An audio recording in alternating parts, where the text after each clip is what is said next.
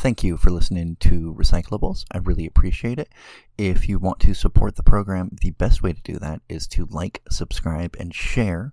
Uh, the next best way is to make a donation either through the ACAST app or at our Patreon, which is just patreon forward slash recyclables.com. Until next time, thank you.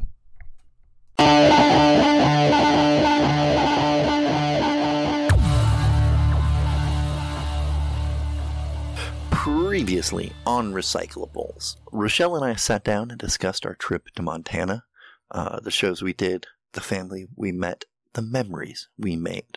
This time, we're going to talk about the history a little bit. We're going to discuss, in fact, uh, some of the aspects of history we didn't learn in school, in particularly as much. Uh, some of the stories of Sacagawea and the enslaved man York, who was brought along on the trip.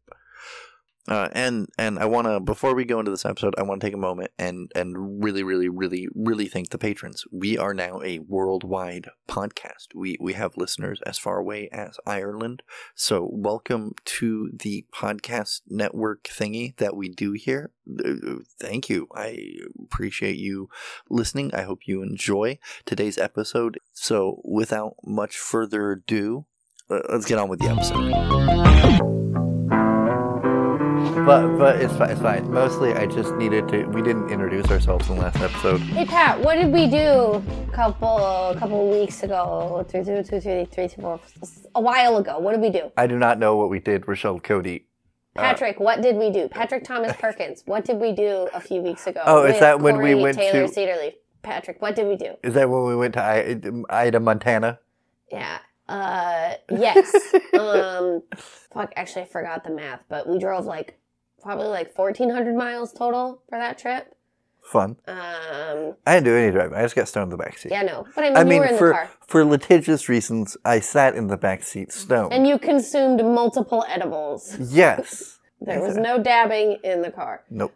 Hey Pat, Hey, Rochelle. uh, where did we go when we were in Montana to learn stuff? Oh, um, I went to the bathroom a lot. I read. We went to the was it the Lewis and Clark Interpretive Center Bingo, baby!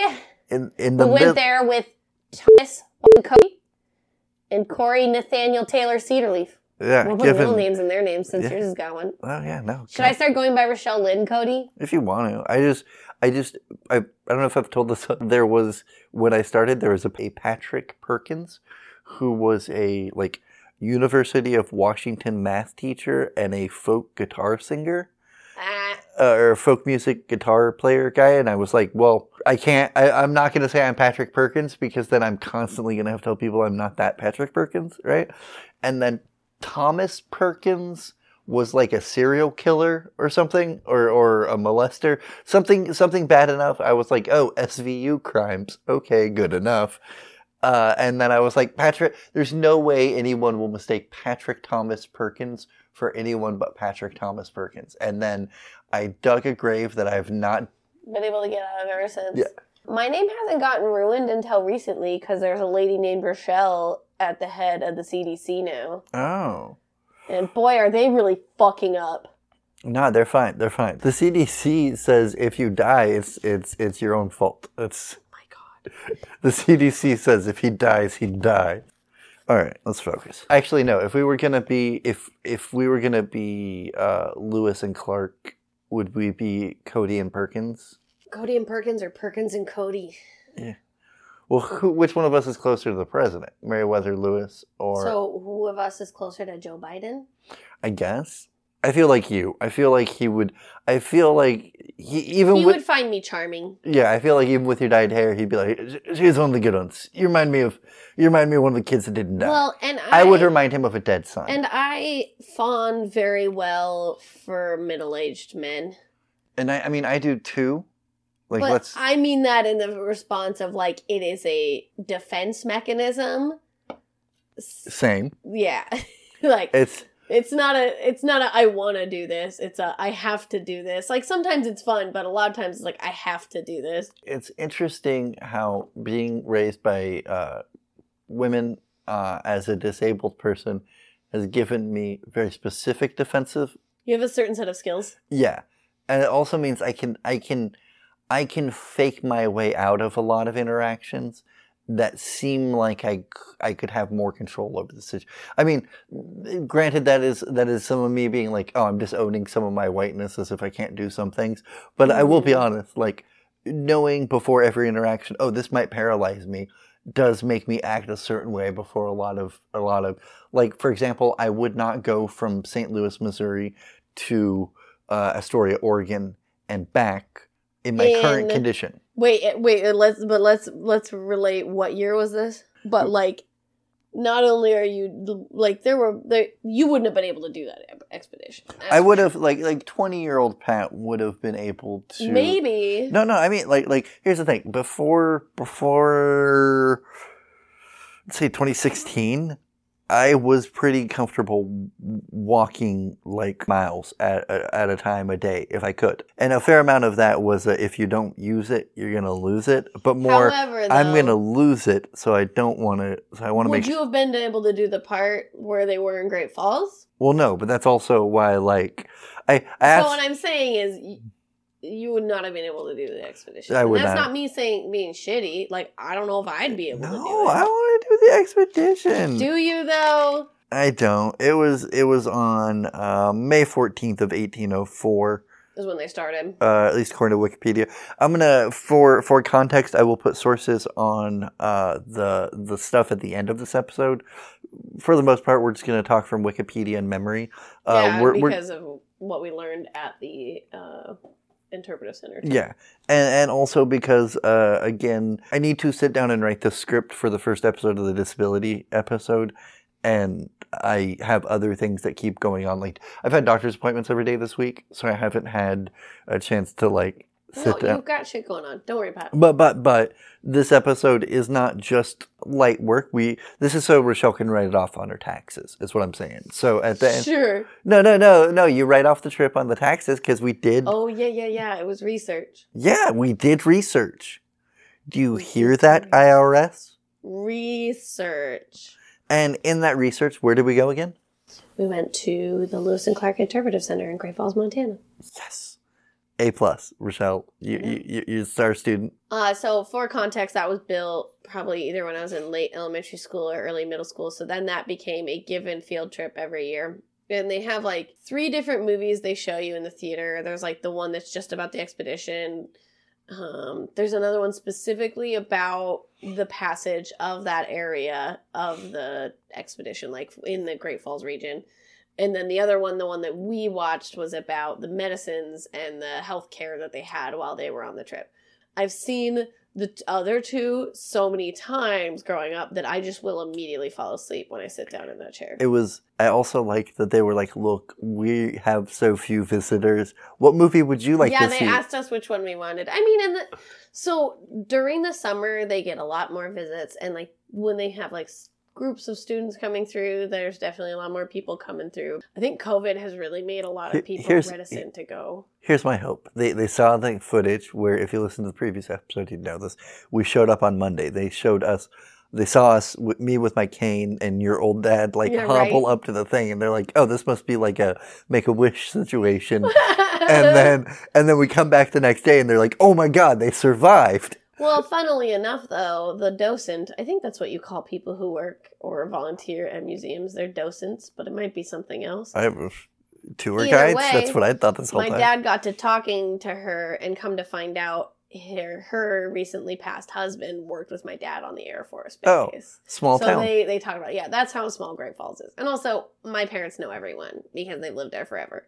Um, they talked specifically about how they used mercury for a lot of things, Yeah. quicksilver as they called it. And I mean, that just meant that they were poisoning themselves and just shitting their brains out. let's actually real quick. Let's let's let's do a real quick recap of the narrative, which is just that Lewis and Clark, uh, along with so thirty fucking members. Jefferson bought the Louisiana Purchase Yeah. from Napoleon. Yeah, to basically mark the territory, or like you know, mark our territory, so to speak. We're like, well, shit, we got to send someone there to check it out. So the Lewis and Clark There- there expedition was- put together. There was some some some intentions to uh, have a trip of some kind before this, I guess. And one of the things I'd listened to, one of the other podcasts I listened to, mentioned that uh, it was like a French spy got involved, and they were like, "Oh, well, we need to because it's French territory, and we're kind of spying on it. Can't have."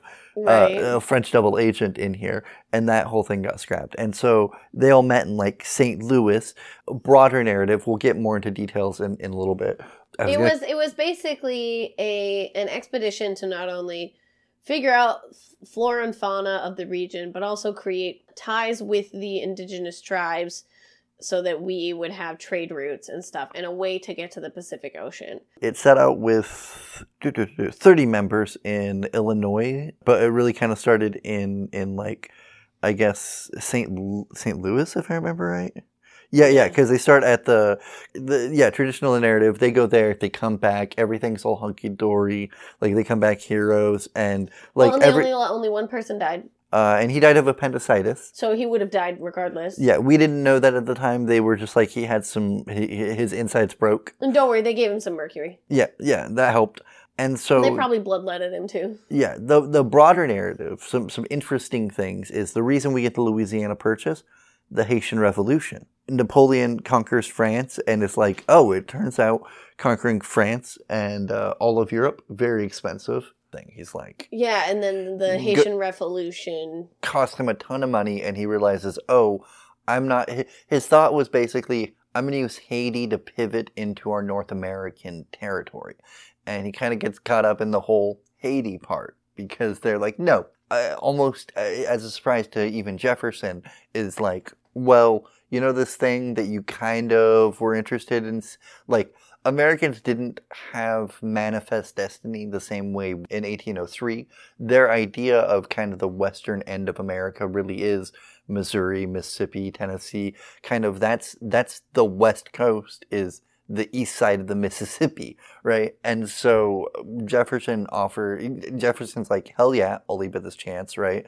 Uh, because one of the big things about uh, noted opium user Thomas Jefferson is he wants to be uh, noted opium user and human trafficker. Sorry, I wanted to make sure I gave full credit. Uh, Thomas Jefferson, he wants to be famous. He wants to be known throughout history as a great guy.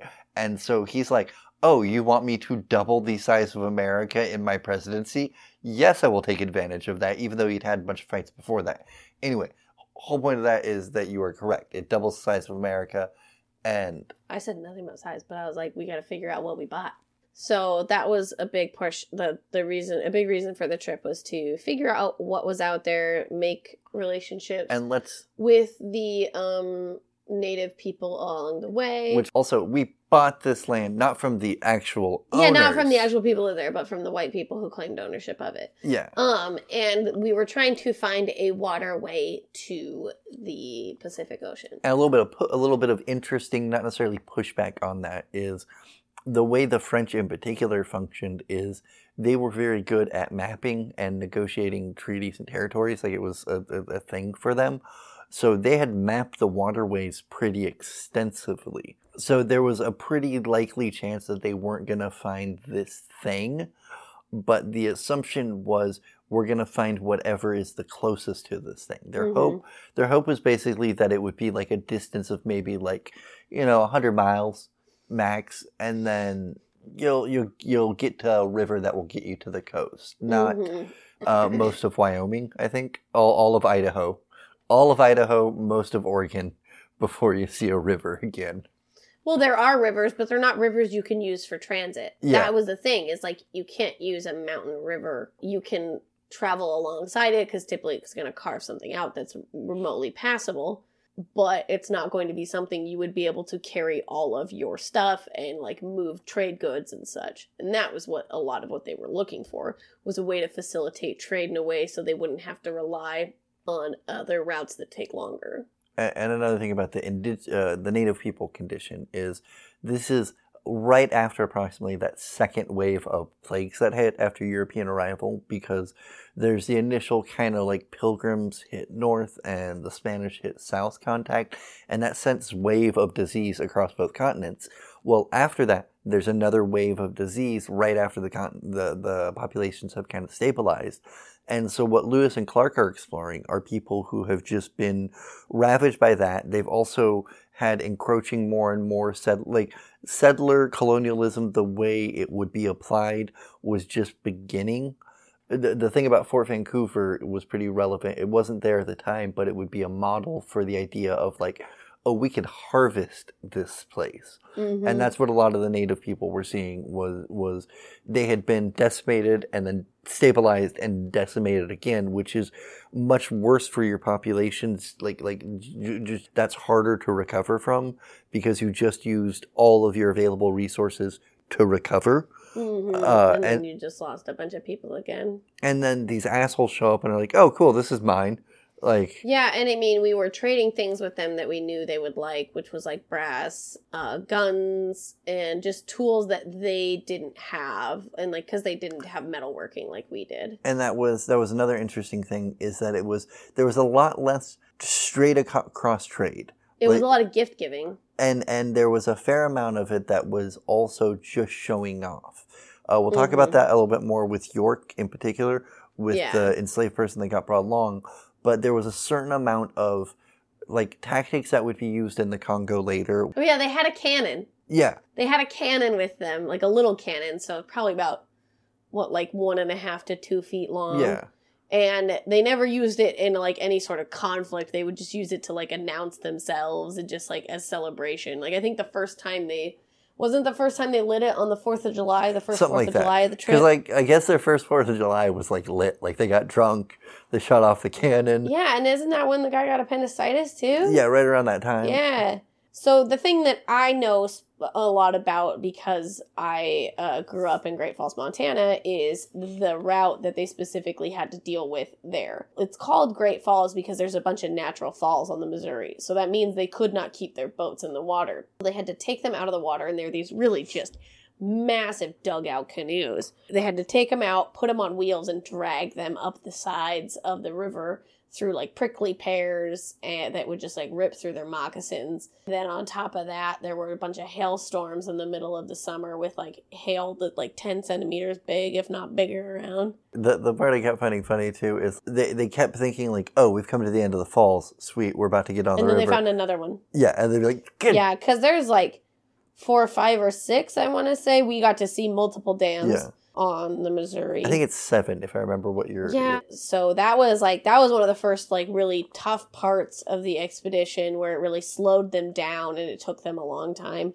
The next place was probably in like Missoula and the Idaho area because that's when they were starting to get into the mountains and needed horses. So in their uh in the group of people that went on this expedition, you had William Clark and Meriwether Lewis. Meriwether Lewis was like friends with Yeah, so Jefferson. so there is some. Uh, there's some Sorry, we keep jumping all Oh no, no, that's fine. That's kind of that's that's what this episode is for. That's fine. Apparently, there was also a real intense relationship between Lewis and uh, Jefferson. Apparently, they were one one thing I listened to about it was they were dinner companions, and that Oh, really? Lewis's job was to just hang out with Jefferson as a guy that he just hung All around right, with. well, we'll have to verify that for sure. So- I don't know nothing well about that, that. that that gets to one of the things I did want to touch on, which is there's there's a great deal of speculation as to the sexuality of Lewis and Clark and because now Jefferson. uh, uh, because well there's this interesting thing where like if you're rich it doesn't count to a certain degree Yeah, you can do whatever you want. and and and there's a lot of a lot of all of the dudes banged native women along the way like there's a lot of Oh evidence yeah, uh, apparently, most of it seemed to be consensual. A lot of inst- a lot of first uh, people's, uh, a lot of Native American culture is women approach men. So that probably was like, well, and I think, I, and, and I know that's not necessarily everybody, but but but the point of that is apparently Clark. and I think they had some idea of genetic diversity too. Like they didn't know of it the same way they did we did, but they knew like if it was someone you didn't know or like was really removed from your family, that was a better idea. yeah, the the important part, of, the the reason to point all of that out is to point out that Lewis and Clark never, let's say, partook. However, there's a lot of indications of how attractive Lewis found the men uh, Oh, that yeah. worked there. And then, as we'll get to in the end, there's also the the fact that like Clark really had a man with him all of his life who was used. Uh, York was an enslaved person and was used to show off and was used to be kind of his physical man person. And so there's some. Just as a person who knows a few things about kinks now and again, I'm like, well, that's a That sounds like a kink. that sounds like a thing that that occurs amongst Well, couples. and they hired Toussaint Charbonneau to be on the expedition because he spoke some languages, but his uh, one of his wives, who he had, I think he bought her. he he won her in a card game yeah, but won uh, her and her sister. Uh, Sacagawea was a preteen girl, and her sister was a teen girl. So that's that's our that's Yeah, that's Well, our so- hero. there's a lot of speculation about how her name would be pronounced. Growing up, for me, it was Sacagawea. As I became older, uh, the the common discussion was that her name is Sacagawea. Uh, and that is based on the Shoshone people. They said her name was Bird Woman, if I remember right. And then the the their way of saying bird is like Seka. Uh, and so, and then woman is like Joea. So they're like, oh, it's probably much more like that.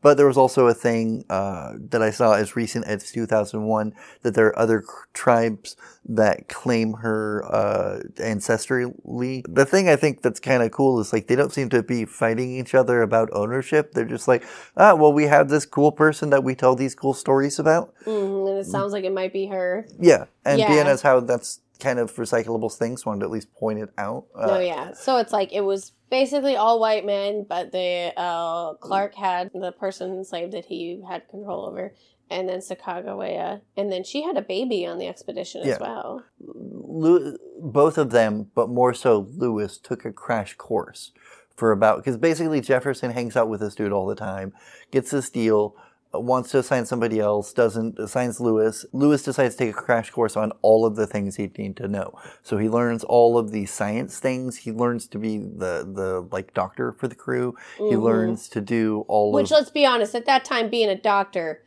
and and he mm, might he might have had literacy issues. But Lewis or Clark. Clark, sorry. Yeah, you keep mixing things up. Oh, it's fine. They're they're they're, they're here, here's the other thing about this episode that I'm fine about getting things wrong. There's plenty of information about Lewis and Clark out Yeah, there, and there's exactly. plenty. If you want to fact check us, there's plenty And, and the reason. I the reason I think it's important to ask the questions. Okay, maybe this person was gay.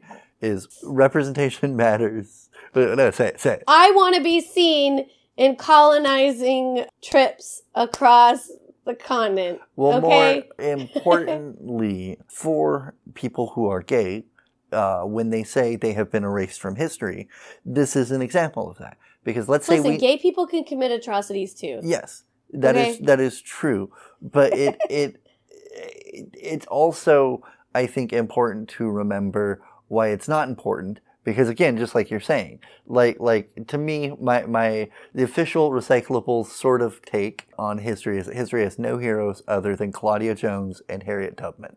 Those are the only two heroes all of history. Everyone else How complicated. dare you say Churchill did anything wrong? Oh, How oh, dare you? Claudia Jones, Harriet Tubman, Winston Churchill. Everyone else. Oh, oh, you know history? Name three of its best people. I just did. Claudia Jones, Harriet Tubman, and Churchill. But but my point is, I, I don't believe in in viewing these people necessarily as heroes. It is a brave thing to. This is basically like saying, hey, do you guys want to go to Mars? Like, do you want to like Yeah. like not not that you'll run out of air, but like we don't know if you'll come back or not. Like, yeah, you- exactly. This is this is very reminiscent of like our initial trips to like the moon and shit, Mm. where it's like, I mean, we might, may, maybe.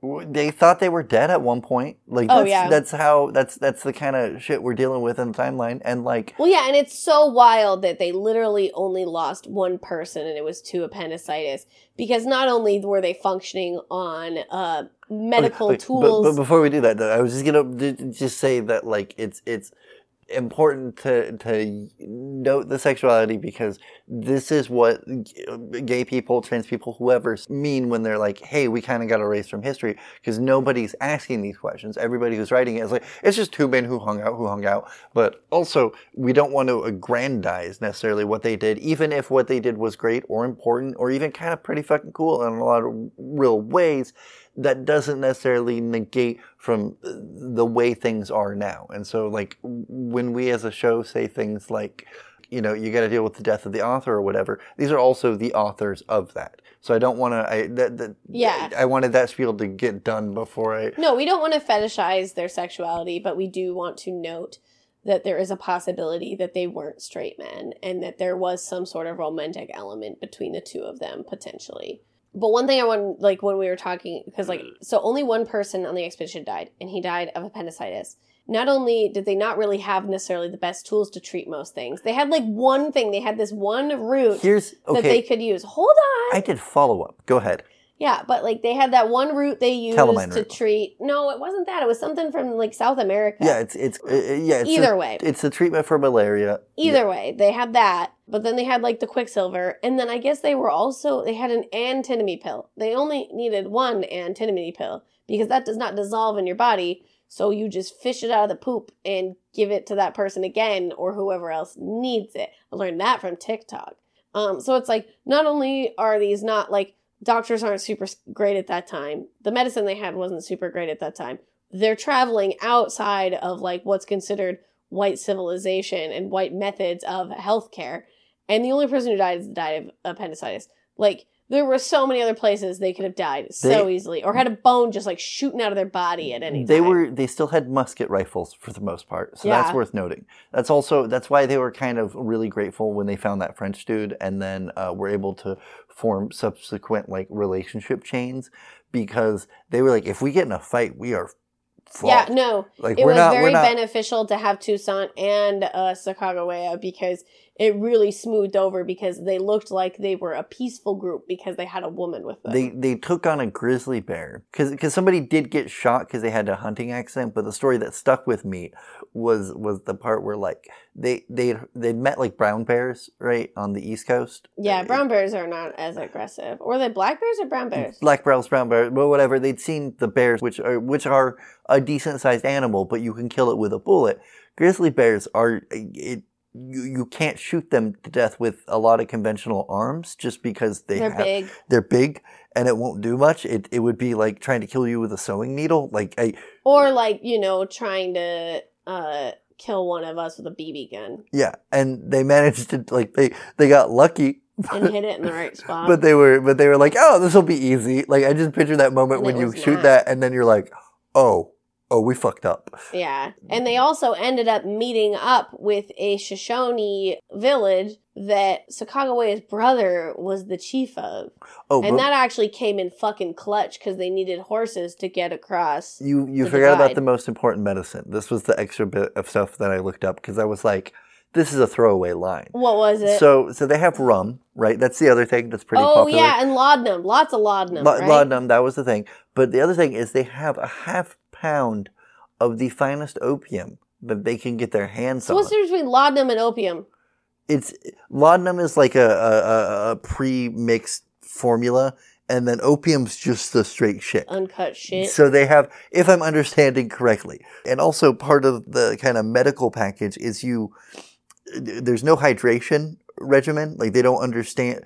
Like they understand. Oh, I'm thirsty. I should drink water.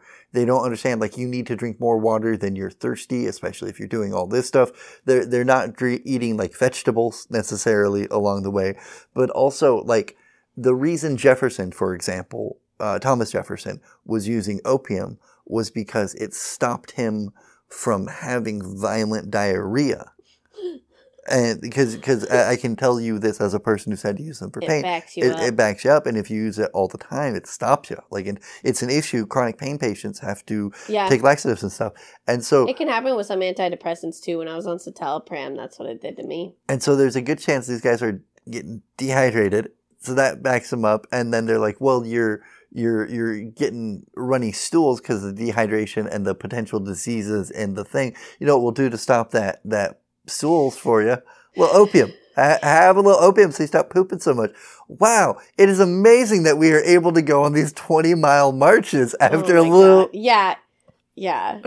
No, they just- definitely were drugged. Well, yeah, like It's like what Robert Evans says is like back in history, people were all sorts of fucked up on all sorts of stuff Yeah. all the time. So it's just it's just another little little interesting tidbit to add to that narrative that like Mhm. like like hey dude, hey bro, I'm gonna shoot that bear. Did they did they follow the Columbia out to the coast? Right. Yeah, because that's that's the most rapid route. The the Columbia is like it it moves like an impressive amount of water for the size of it, Mhm. and it's like like it moves as much water as the Mississippi, but it's not nearly as long, and it's like on par with like what the Amazon does as far as if I remember. Uh, Oh, that's wild. Yeah. So they used that to go out to the coast, and then they were at Fort Clatsop, yeah, for a year. which was their other very miserable part of the expedition. I feel like it was like Great Falls, and then that was the parts that were the hardest. Because those are the two parts where they can't just go on the next morning, where it's not just a big camping trip. The people will comment on this a lot, but like the rain here isn't like the rain in other places. And we were a tropical rainforest at the time, so it was just incessant. So the kind of gray that we get just probably ripped their little hearts up. Uh, and also they were waiting for supplies, I guess. Like they were, they figured we'll we'll turn in a letter from Thomas Jefferson that says, "Hey, take us home." We'll do it the easy way. We'll just loop back around, and then eventually nobody showed up to trade. And and this is this is when we would like to check my my wrongness, which was I had always thought uh, Fort Vancouver was there for them to stop along the way. I've grown up in Portland all my life and totally thought that was a part of their story. And then we looked it up, and Fort Vancouver came like 20 or 30 years later. Yep. The British couldn't, they weren't supposed to be in the Pacific Northwest. They were supposed to stop at about the Rockies because the rest was contested territory between the United States and Britain. Mm. And then they get out here and they're like, well, I guess everything's ours, kind of. That's why uh, stuff things. All Anyway, the 49th parallel. and all that stuff. bullshit. Yeah. Who did that? I don't Who remember. fixed that? It was the guy who was only he only did one term Polk. Polk, I think so. Polk. But what the British realize is it's so much work to get over here, they'll just use trade to to settle and they'll put a few forts exclusively just to trade. Because of that, like it it's that weird thing that we talked about way back in our early episodes about how all the natives that get pushed further and further west kind of expect that they're going to get British treatment maybe for a minute and then it's like ah shit the Americans again this is a reoccurring theme in Native history, especially with white settler colonialism. When America's only as far west as the Mississippi, the, the natives are like, thank God. Like, we get the rest of America. Thank you. Like, maybe not God, but, but, and then America's like, we're going to violate all of these treaties. Great Britain and the French and Great Britain and the French had not violated the treaties as much because it was too much effort to uh, uh, invade the colonies the same way America had. I The- think of any other tidbits I remember Okay. from this last time that we went that stuck out to me. One of the cool things is they have a bunch of taxidermied animals in there so you can see them. And it cracks me up because the bobcat that they have in there, the paw of that thing is like the size of like a tall boy can, like around. Like they're fucking huge. And so whenever I like think someone takes home like a bobcat kitten and they're like, "Oh, it's a cat," it's like there's no fucking way you thought that was a There's cat. no. There's no way. Those things are huge. But then I'm also like, I want a bobcat as a pet because they look so cute. I didn't realize the language chain, the, the fact that it would be like English to French To, to. this, to that, to to- that. Yeah, no, that that room is so cool for that reason. Yeah, so in the Lewis and Clark Interpretive Center, they have like a teepee you can go into. And they have like people kind of sitting around in it to look like you're trying to do like a kind of conference or trade or whatever. Like they have buttons that you push, and then they'll do basically the dialogue and how the translation would go from one party to the other when they're trying to make an agreement. It's really interesting. And they use a lot of sign language too. Yeah, because the Plains Indians had a universal sign language across all several hundred, like a hundred and something tribes. Because of that, you could communicate in that fashion if you were deaf easily. You know, your tribe is going to have your language and my tribe is going to have our language. And not only that, but if our family group splits off, we might develop new dialects. We might develop new little fucking quirks of language. So it's way easier if I can do three gestures to say, seven miles that way, there's a bear Mhm. rather than Mhm. seven language chain. Yeah, and I mean, based on childhood development, we can learn to sign quicker than we can learn to verbalize effectively. Like we have control over our, phys- our body motor skills much quicker than our larynx and everything. So it makes sense for that reason too.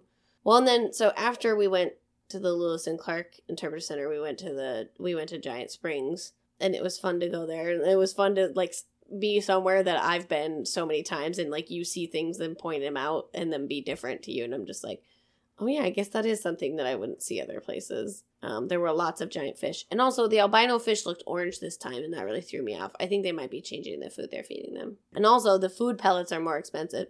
They used to be a nickel, now they're a quarter, and they have various sizes of pellets. They used to all be the same size. There's like big pellets, medium pellets, and little pellets. Fucking inflation. Fucking Seriously, corporatization. Uh, uh, it was it was also interesting because it's like I love nature just in general. It's uh, things like that where even though I'd never been there before, I could be like, oh, this used to be better in like five different ways, and then we got involved, and like the changing in my thinking is that I used to be like, oh, and then people got involved, and now I'm like, oh no, in fact.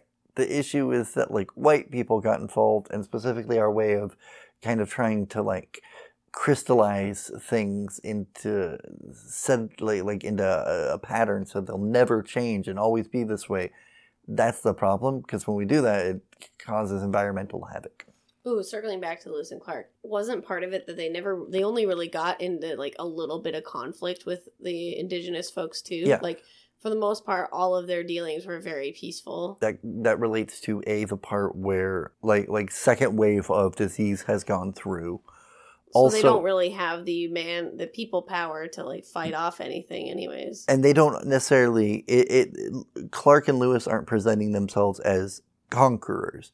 They're presenting themselves they're bringing these really cool things and saying look at what we have.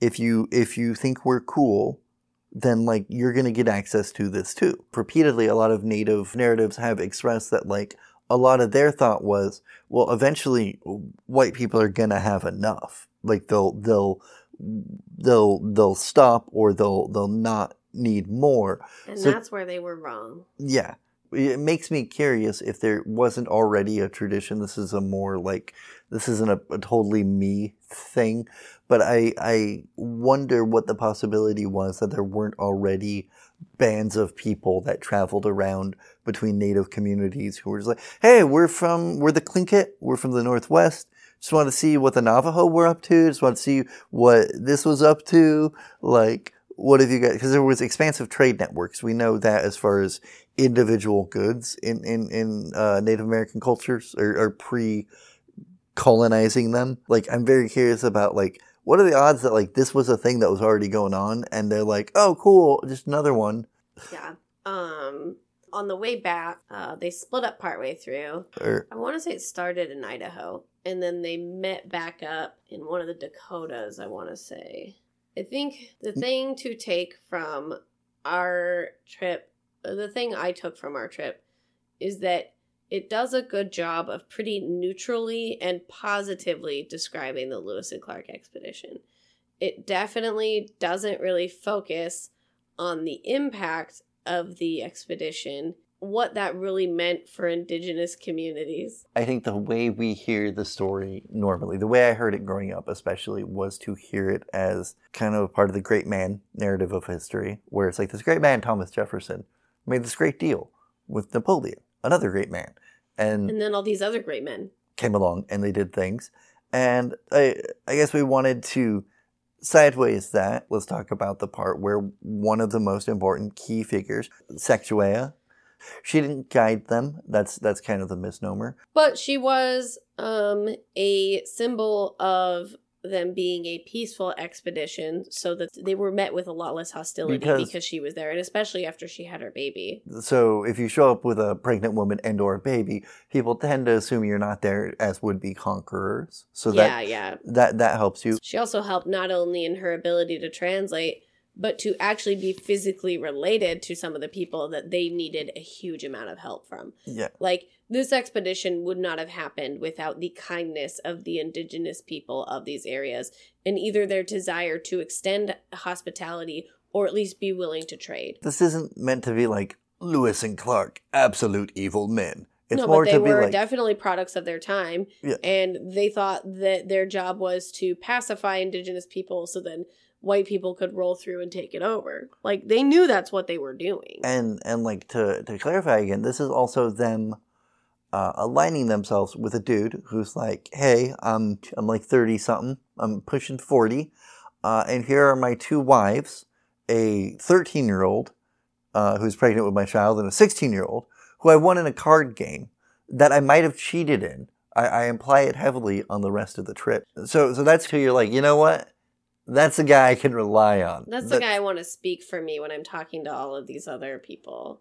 uh, it, we know very little of her life, I guess. Uh, we, you and I personally, know. Very, Well, and it does seem like a good amount of her history isn't necessarily recorded. There's two different times of death, and they are like what sixty years apart. well, that's the interesting thing. So, if the the the most likely narrative with all of the stories is that she was probably a Shoshone woman who was in the course of conflict captured and enslaved by uh, a different tribe, and again, this isn't chattel slavery the This is way more we like know it. indentured servitude kind of shit. Yeah.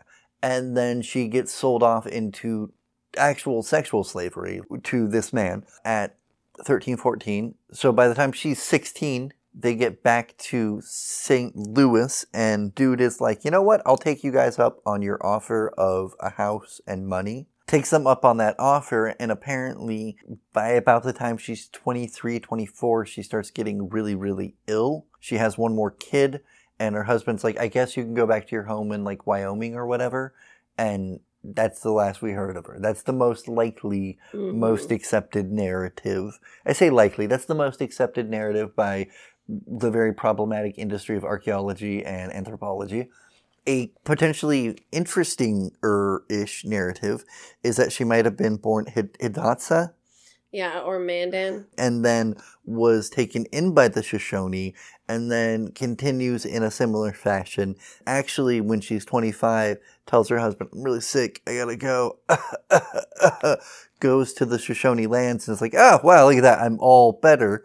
And then lives for several years as just a kind of dope old lady in their village and dies when she's uh, in, in a number of different communities claim her after the fact like like oh she moved out here and lived with us Mhm. so there's a strong possibility that that happened. But there is more context there when you, if that wider narrative is true, it speaks to again a more complex intertribal relationship where if she's in this tribe and maybe they've had a particularly rough season and they're like, well, you guys are cool enough with us culturally and close enough to us culturally that we will let you take our child. Of note, sorry, side thing about enslavement in that context is like sometimes it's like, oh, we killed all the dudes. Well, do you want to do you want to die here alone or do you want to come do work for us? Cool, come do work for us. Like that's not. I, I don't. I don't. Anyway, sorry. It's more complicated. Either either way, for all of her work, uh, do you know how? m- Oh, oh, oh! You will be surprised. Uh, She's on a dollar coin. yeah, that is the most she got paid. Was she was on a dollar coin that Yeah. people complained about a lot, and and and They're pretty cool looking. yeah, no, I liked them. I like going to the bus. Sometimes I would go to the bus. Sometimes here, here was a fun thing I would do with my kid because I am poor. is is a dollar when it's a gold coin is more impressive than a dollar when it's a bill. hmm So you're like, I will give you three gold coins to do the dishes. Sounds uh, so. So as things get more apocalyptic, parents, you know, I'm I'm trying to help people with chores at home. Uh, I don't want chores to get confused with slavery, but that was. We mentioned York had an enslaved, or, or, or we mentioned Clark had an enslaved person named York uh, with Mhm. him on the journey. I think a Smithsonian article, they put it really the most succinctly. One second while it loads. Uh, Shoshi Parks opened their, their Smithsonian article about York by saying it wasn't York's choice to make the expedition or to join the expedition. York didn't have a say in anything either. So I think that that describes York's experience. York was apparently born in the same area as Clark and was in basically bought to be Clark's manservant from a very young age to just be his like sidekick. Oh my god. Well, and you were also saying that um it almost was like he was he was uh Clark's personal protection as well. Yeah, so he grows up. By the time they get like out there, on the expedition specifically. kind of, because because as as Clark gets older, York is there because that he's enslaved, and then York gets to be like six foot four, two hundred pounds, something like that, six foot two. So he, he's a big fucking dude, right? And Clark's just a normal sized guy in 1803, so he's probably like my size, like five nine, Probably shorter. yeah, maybe 170, depending upon how much diarrhea he has that day. and so he has this guy who does all of his manual labor while he goes and excels in the army. The, the thing is, a lot of historians in the past would describe them as just really close comrades, just really great friends, just just like brothers. And it's like, well, he's enslaved to him, and if he doesn't act that way, it's gonna go badly for him, right? Like Yeah. that's that's the nature of the system. That's the whole problem.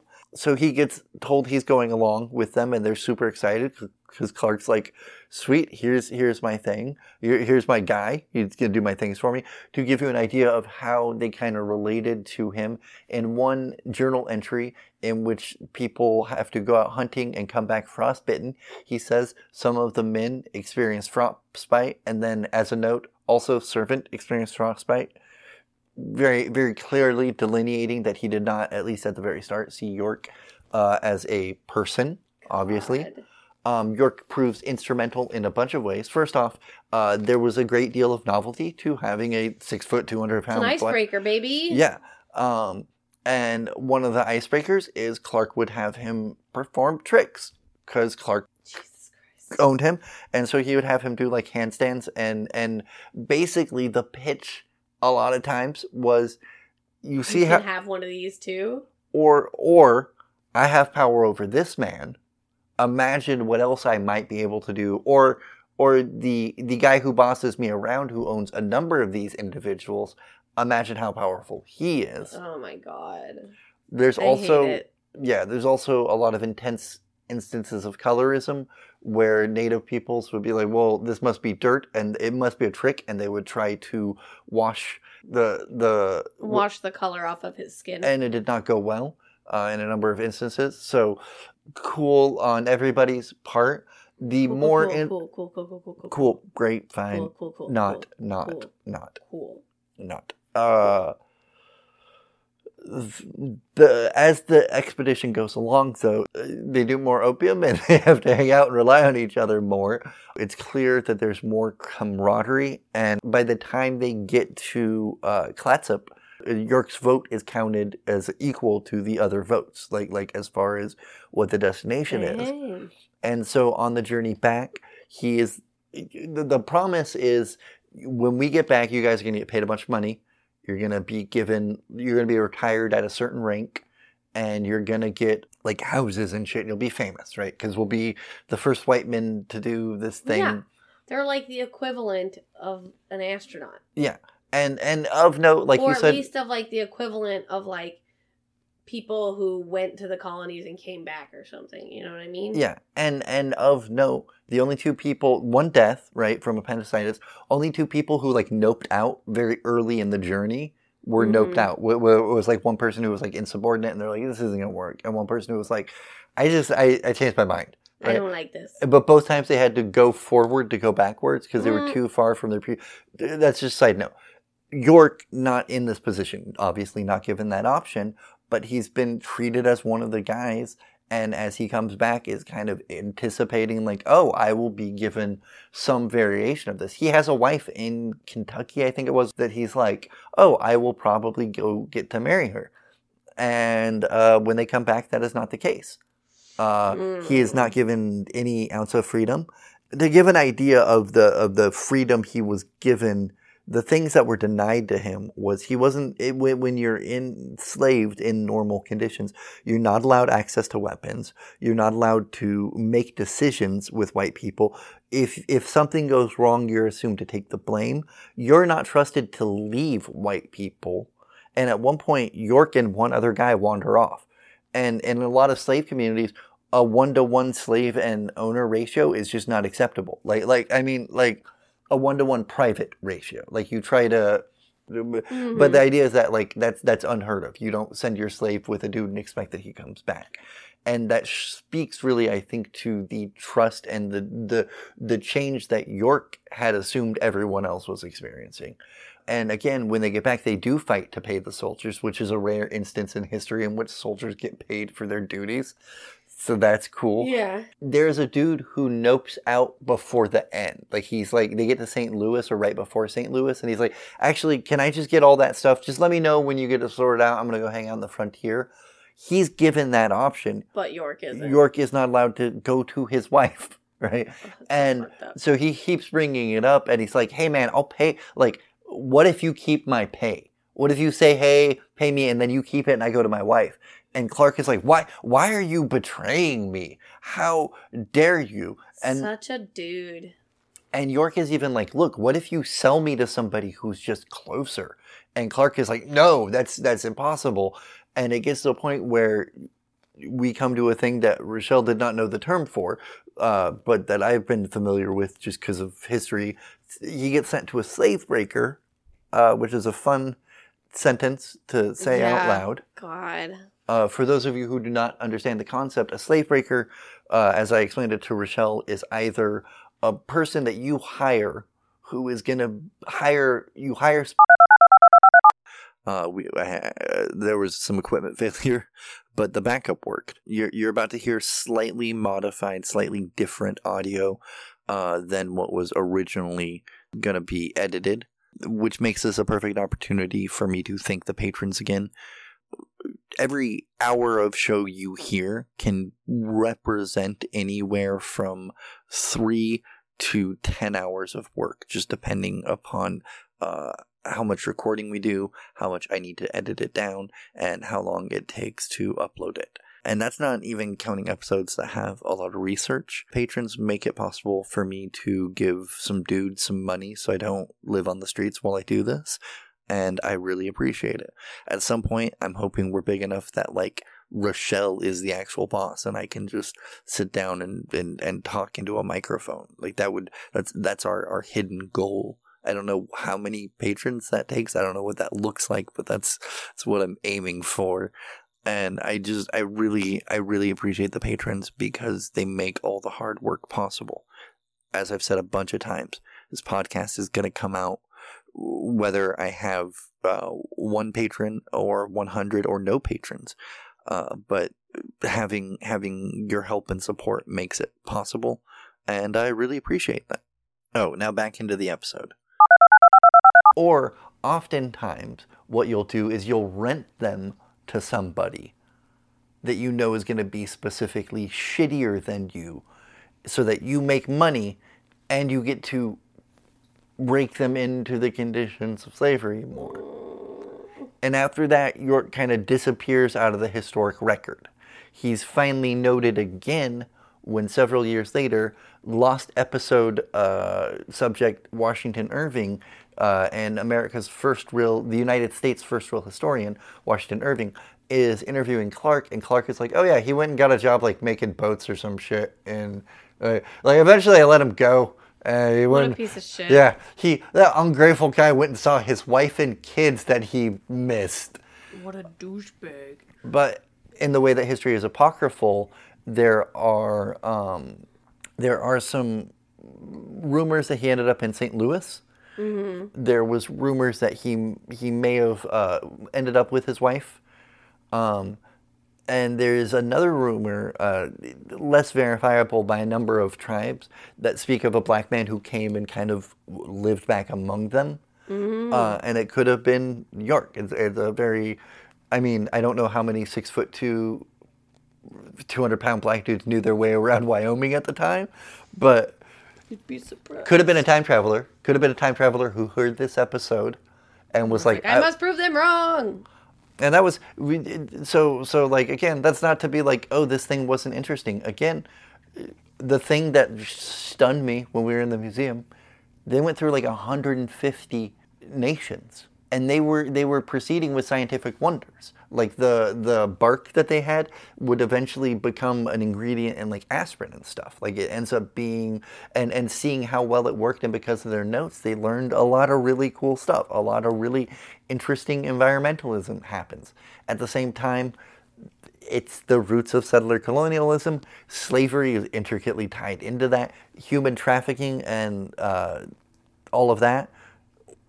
Happy ending note. So Sacagawea has the kid along the journey. Note ish. He gets adopted by Clark in a common habit of, um, sad note, this thing called civilizing, I think it's called civilizing the Indian. It's oh yeah, no. Um, it's up. It's so there was a law passed to stop that from happening, and it's getting put up against the Supreme Court pretty soon. They want to restart taking Indigenous kids away from their families and communities. And, and Full circle. future future villain of this series, Andrew Jackson, is, is a great example of somebody who conquered a bunch of uh, native people and then would air quotes adopt their children to be raised as white people to civilize them. Yep. Uh, so Clark agrees to do that, but this guy ends up go. That kid ends up like going to, to prestigious academies, making friends with people in Prussia, like German princes and shit. So I mean, if you if you do want a happy ending, uh, sometime look into Sacagawea's kid. That was that was that was pretty fun. Let's see. We covered the importance of why was he gay mattered. We covered Sacagawea. Did we did we have a final? Do you okay? So I come to you. Peruvian bark. Suck it, Pat. It was from South America. That's what I said. Yeah, but it's Peruvian bark. It's not calamine. Oh, whatever.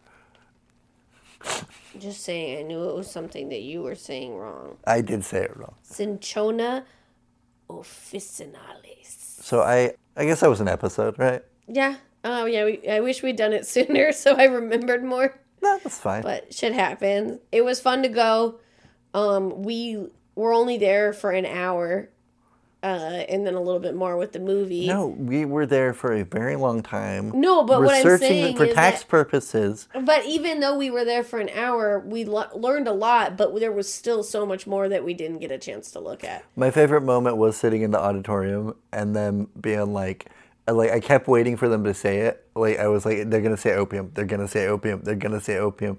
And they're like, and then they brought along uh, the thing you said, Laudanum. laudanum and opium. And I was like, yes, they said it. I'm glad you went on the trip with me. I'm glad we went to the Lewis and Clark Interpretive Center too, because like, it is a pretty good um, repository of information, and I think they did a pretty good job of trying to make it accessible and to kind of immerse you a bit. It may not have been as accessible. Or For, or shit, for tax reasons. and we should have had more sitting spots. Yeah, I, I wish that for everywhere. For tax reasons, I spent a lot of money on this trip as well. Oh my god! I did not show up with twenty dollars. And a food stamps card. Yeah, I didn't. I didn't do that. I did. Did for- it used to actually be stamps? I, I- that's my understanding. Is it used to be like paper that you would turn in and that you would like get a stamp on it. But don't quote me for that. We're Oh, done. demoralizing. We're done. But yeah, I love you all. All right, everybody. Uh, thanks for listening to another episode of Recyclables. As already mentioned, I was the editor. Um, a lot of the stuff was just things we picked up off the internet, as always. Uh, the idea is for you to want to go explore the history a little bit more yourself, to have a little bit more nuance as you do. Um, I hope we presented something that you enjoy. And until next time.